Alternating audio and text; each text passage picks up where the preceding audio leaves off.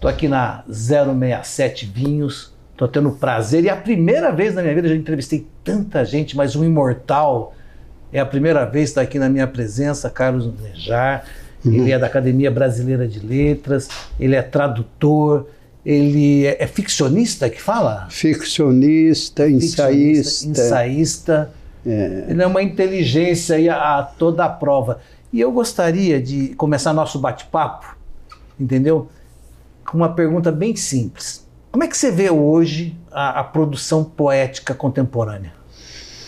Olha, José, e nesse momento eu quero é, me comunicar com todos os que me assistem, saudar a todos, porque eu estou com muita alegria aqui nesse estado que eu aprendi a amar. E quero falar também a respeito da solenidade que ocorreu ontem. Se me permitir, José. Com certeza. Vamos fazer o seguinte: vamos dar, vamos, vamos dar um stand-by tá, nessa pergunta que tá, eu fiz. Tá bem, e eu fala, respondo. Não, e fala. Não, não, não. Fala o que você quer falar, depois a gente continua. Não, Porque tá, o que você quer falar em primeiro lugar é não, importante. Não, eu quero falar sobre a solenidade maravilhosa. É quase única porque me comoveu. É, da Academia Feminina de Artes e Letras do Mato Grosso do Sul, com o apoio e na Universidade Federal do Mato Grosso do Sul, em que eu tive a oportunidade de falar sobre o gênio de Machado de Assis. Foi um momento único, com grande participação das acadêmicas, do público, e eu senti mais do que nunca que a cultura está viva nesse Estado. Até porque acho que é tão importante falar, mas a quem falar também, né? É. As duas coisas. Mas o, o maior problema ainda, José, é que muitas vezes nós escrevemos porque também muitos não ouvem.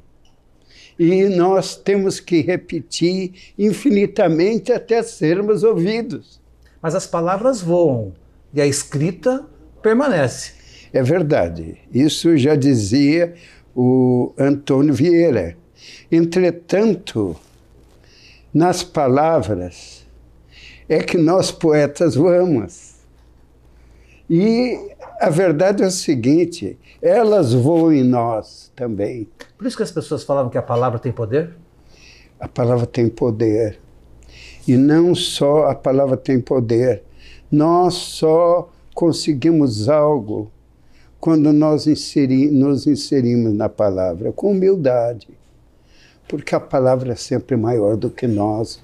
Como a poesia, a criação é maior do que nós.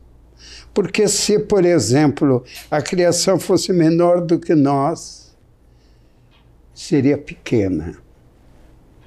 O que é maior tem que ser fora de nós, para que nós possamos chegar até lá. Voando ou não, né? mas pela fé nós chegamos. Pela fé na palavra nós chegamos. Então você está feliz aqui no Mato Grosso do Sul? Eu estou feliz, não é a primeira vez que eu venho. Mas Deve aqui ser a terceira vez? É a terceira vez, José, mas aqui é um celeiro cultural ele e, fala que é um polo escondido. E como é um polo Como escondido. é que você descobriu esse polo escondido? Eu descobri porque eu tenho me comunicado com muitos poetas deste estado e, e tenho visto a qualidade literária, por exemplo, de uma de las Neves, Daspet, é, Raveira, Naveira, Ilaides, Janete Zilberman, o Rubênio, não é Marcelo. E eu tenho que me lembrar aqui também é, de Carolina, que publicou um livro de poemas, é Carolina Nantes também, e tantos outros em que nós sentimos o pulsar da criação. E eu não posso conceber vocês tendo aqui, por exemplo, a Academia é, Mato Grossense, é, Sul Mato Grossense de Letras, e, sobretudo, a Academia Feminina de Artes e Letras, que é de um grande dinamismo. Aliás, quero mandar um abraço para o Henrique Medeiros, presidente, né, ainda, da academia? Continua presidente da academia, um, um abraço para o Henrique, mas pode continuar. Então, isso, ao contato com os escritores, eu percebi. E mais outra coisa que eu não entendo até agora: como não há voo direto do Rio de Janeiro a Mato Grosso do Sul? Por que há voo direto a Brasília? Por que há voo direto a São Paulo? E não há nenhuma companhia aérea que se interesse em fazer o voo direto do Rio a Mato Grosso do Sul. Porque aqui não é apenas um lugar cultural, é um lugar turístico. E aqui faz parte do Brasil. É um estado que não pode ser marginalizado. E é importante que os políticos se lembrem disso. Porque nós, criadores, escritores, estamos vendo isso. Como é que eles não veem? Então vamos escrever para eles lerem. Mas agora vamos voltar lá na minha pergunta: como é que o senhor vê a produção poética contemporânea hoje? Olha, há uma geração que marcou muito a literatura brasileira, que foi a geração modernista Há poetas que já partiram, mas estão vivos como nunca, como Carlos Drummond, João Cabral de Melo Neto, Jorge de Lima, a figura incrível de Guimarães Rosa ou de Clarice Lispector. Você só está falando fera, hein? Estou falando em feras, é. em é, escritores que não devem nada ao mundo contemporâneo pela, pelo poder da sua criação, porque nós não estamos apenas no presente. Nós, para termos o futuro, nós temos que resgatar o passado. Há um caminho cultural que não pode ser marginalizado. E a juventude de hoje está honrando esses nomes? Olha, em parte há uma, há uma juventude que é criadora e a outra juventude que está perdida entre as ditas coisas da modernidade, é, com uma pesquisa muito superficial das coisas. Muito rasa. Muito rasa, com pouca leitura. Mas o brasileiro lê pouco, né? Lê pouco. Entretanto, ainda há os que leem. Por isso que nós, escritores, sobrevivemos. Eu não posso dizer que não seja lido. Eu até sou tocado por um vento muito favorável, não só o vento do Pampa, mas também o vento do tempo que já transcorreu. Então me tornei assim quase digamos assim, já um poeta sobrevivente. Mas você é fora da curva, é diferente. É, pode ser, pode ser, mas a curva também é um pouco fora de mim. e a gente se pergunta onde está a curva. Eu acho que a grande curva está na imaginação. Não é? Essa curva é o círculo né? da imaginação.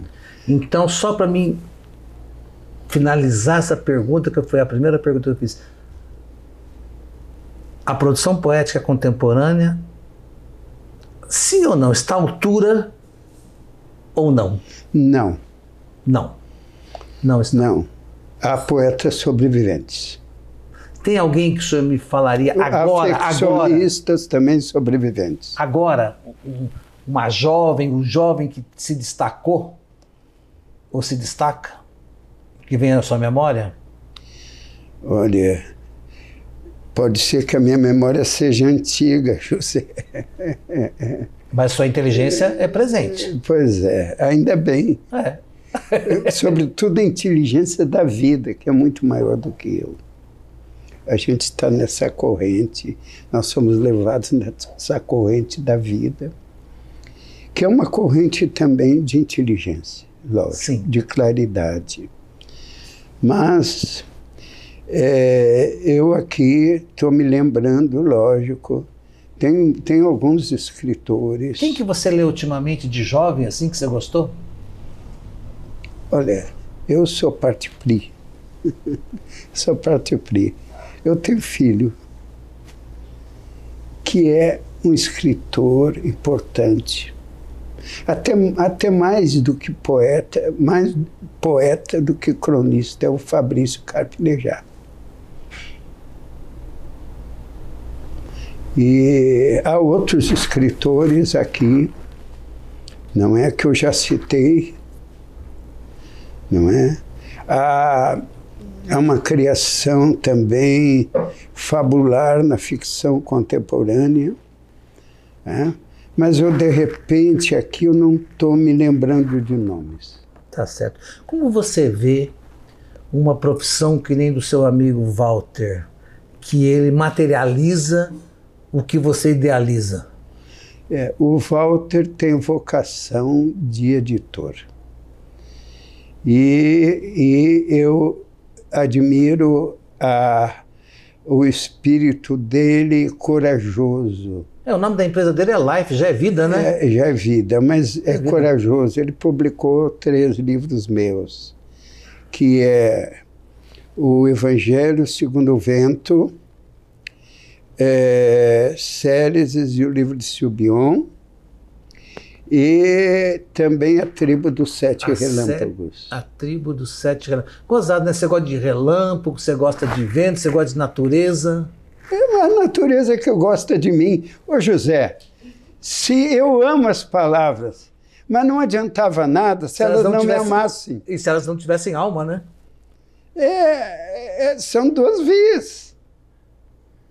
E eu tenho maior humildade de, de saber que o universo é maior do que nós. E eu tenho humildade até de poder ficar mais perto do chão, porque eu, no ar eu não sou plantável, mas eu no chão eu posso ser semente. Eu quero ser semente cada vez maior na palavra. Porque a palavra, no momento em que a semente entra, ela se transforma em árvore, depois em floresta. E ganha alturas, né? E a poesia é uma floresta encantada. Muito bom, muito bom. O senhor está na Academia de Letras, cadeira número 4. É verdade. Reconhecido é verdade. internacionalmente. Hum. E o senhor é um jovem que já tem um pouquinho de idade. Como você vê? É... Tem vontade de escrever mais livro para frente aí? Como é que tá? Amigo José, você tem uma visão muito clara, quer dizer, eu de fato estou lá na, na quarta idade, eu acho até, ou na quinta, mas eu não tenho mais idade. Essa é a minha alegria. Eu tenho o vigor da juventude que Deus me deu porque a Deus eu devo tudo. O dom da vida. E o dom da criação. É, mas isso o, não é para todo mundo. Mas, mas o que acontece é o seguinte, ô José, eu trabalho, eu sou perseverante. Entende? Eu, você está me, dizendo, tá me dizendo que é um construtor de palavras? Não. As palavras é que me consultam. Eu não ah! invento palavras. As palavras que me inventam, José. É? Pode. Legal. Senão não criaria como eu crio. Nem ficção, nem poesia. E, e, e, Nejar, e, e elas brotam assim? Como é que elas aparecem? É incrível. Quando que elas aparecem e como é que elas aparecem? Olha, José, é incrível. Os telespectadores poderão até duvidar, mas é real. Muitas vezes eu me levanto às duas e meia, por exemplo, eu não consigo mais dormir, porque as palavras começam a me abarrotar a minha mente. Aí eu sinto que tem ali um poema, um texto, e eu então tenho uma lanterna para não acordar a Elsa, que eu chamo a Elsa dos pássaros. E, e nem a minha cachorra acha, elas dormem o tempo todo, na noite. Você produz o silêncio. E eu pego sempre um caderno com a minha caneta e com a lanterna e me vem o texto que eu não preciso raciocinar, porque o texto me raciocina. Quando chega amanhã, aí eu vou dormir tranquilo, porque eu cumpri a minha parte. A outra parte é do invisível. E depois, de manhã, eu verifico que o texto está com um outro senão, mas praticamente perfeito. Eu já fiz assim sonetos com rimas, com número de versos que me vieram durante a madrugada. E, e, e Nejar, vem cá. Durante o sonho. E vem cá. Qual fase da sua vida você foi mais produtivo? Agora, antes? Olha, sabe de uma coisa? Eu tenho que agradecer, aliás, sempre a Deus. Porque Deus me deu uma nova idade, uma nova juventude. Eu estou criando mais do que nunca. É. Nessa pandemia, estou criando mais do que nunca nesta nova idade. E tô, eu, eu ampliei a minha história da literatura, está saindo pela Noeses de São Paulo, e será a quarta edição ampliada da história da literatura, que tem mais de 1.500 páginas, onde eu coloco autores aqui do Mato Grosso do Sul. Mas eu não vou revelar quem, na verdade, porque o segredo é a alma, é a do, alma negócio. do negócio. Deixa eu te fazer uma pergunta. Como é que você se sente sendo um ser visível? Eu já vou te explicar por que eu estou perguntando ser visível. Porque uma vez eu fui numa festa e tinha uma senhora sentada lá e eu peguei e cumprimentei ela. Falei, boa noite, tudo bom? Não sei o quê. Ela falou, ai que bom, você me cumprimentou. Eu falei, é, falei, boa noite. A pessoa falou assim, por que as pessoas não cumprimentam? Ela falou, não, porque depois de uma certa idade a gente fica invisível. É, Você não é um ser invisível, você é um ser visível. Mas olha aqui, ô José, eu escrevi um livro que se chama Os Invisíveis. Saiu pela editora Bertrand. E eu falo exatamente dos que de tão invisíveis são visíveis. Ou melhor, são visíveis por parecerem invisíveis.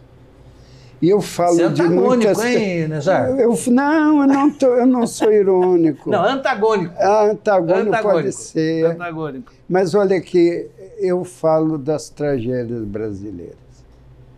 A tragédia de Mariana, Brumadinho, o incêndio do Museu Nacional, a Amazônia. Você sabe o que é isso aí? As sete pragas do Egito. É, Ah, Talvez que seja 14. mas não são, mas as pragas do Egito vieram do alto, essas vêm do homem. Vem do homem, que é o pior, né? é, a, a, a, digamos, a negligência da indústria, o esquecimento dos necessitados. E o poeta não deixa de ser uma memória viva das coisas. Eu não posso deixar de tentar resgatar não apenas o que existe, mas também o que não existe. Deixa eu perguntar para a gente estar tá caminhando para encerrar a nossa entrevista. É, um poeta do seu nível, é, ele nasce ou ele se constrói? Olha, ele, olha, ele se constrói nascendo. Eu estou nascendo todos os dias, eu não sei até quando eu vou nascer. E acho que até depois de morrer eu vou continuar nascendo, não adianta. Quem tem vocação de semente não morre. Sim. Sempre se reproduz, mesmo que seja no estômago dos pássaros. Vai, emigra, vai de um lugar a outro, mas sempre renasce. É, é a palavra que sempre renasce. Na verdade, José, a grande palavra, que é aquele que eu sou a palavra do Apocalipse, e a, a palavra que é o homem. Nós somos palavras. E na medida em que somos fiéis a ela, ela começa a ser fiel a nós. Para a gente encerrar nossa entrevista, fala um poema que você mais gosta, de tantos que você tem e admira.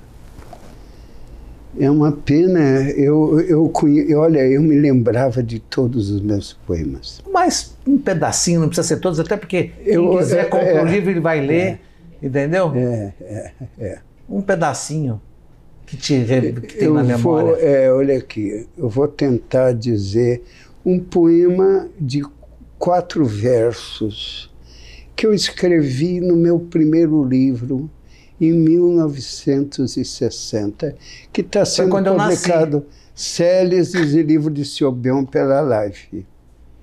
Dentro de mim há pássaros que cantam.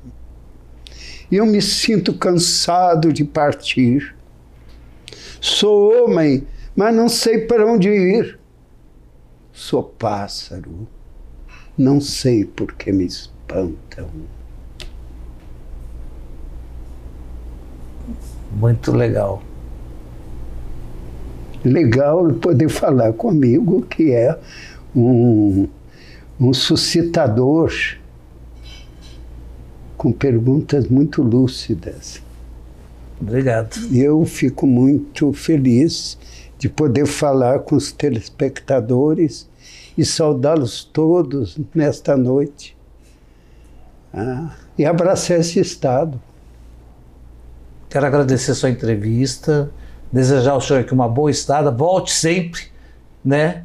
Obrigado por é, enaltecer e valorizar os artistas e poetas aqui da nossa cidade. Agradecer o Walter da Life Editora que trouxe essa oportunidade de poder entrevistar o senhor e de conhecer, porque eu aprendi um monte de coisa aqui hoje. Não, eu que pensei, aprendo. Pensei que não, não teria essa oportunidade. Muito mas, obrigado. Ó, mas, ó, José, olha aqui nesse tempo é, de, de deste, deste vírus e tal, nós podemos dizer que ele vai terminar, porque tudo, todo mal termina.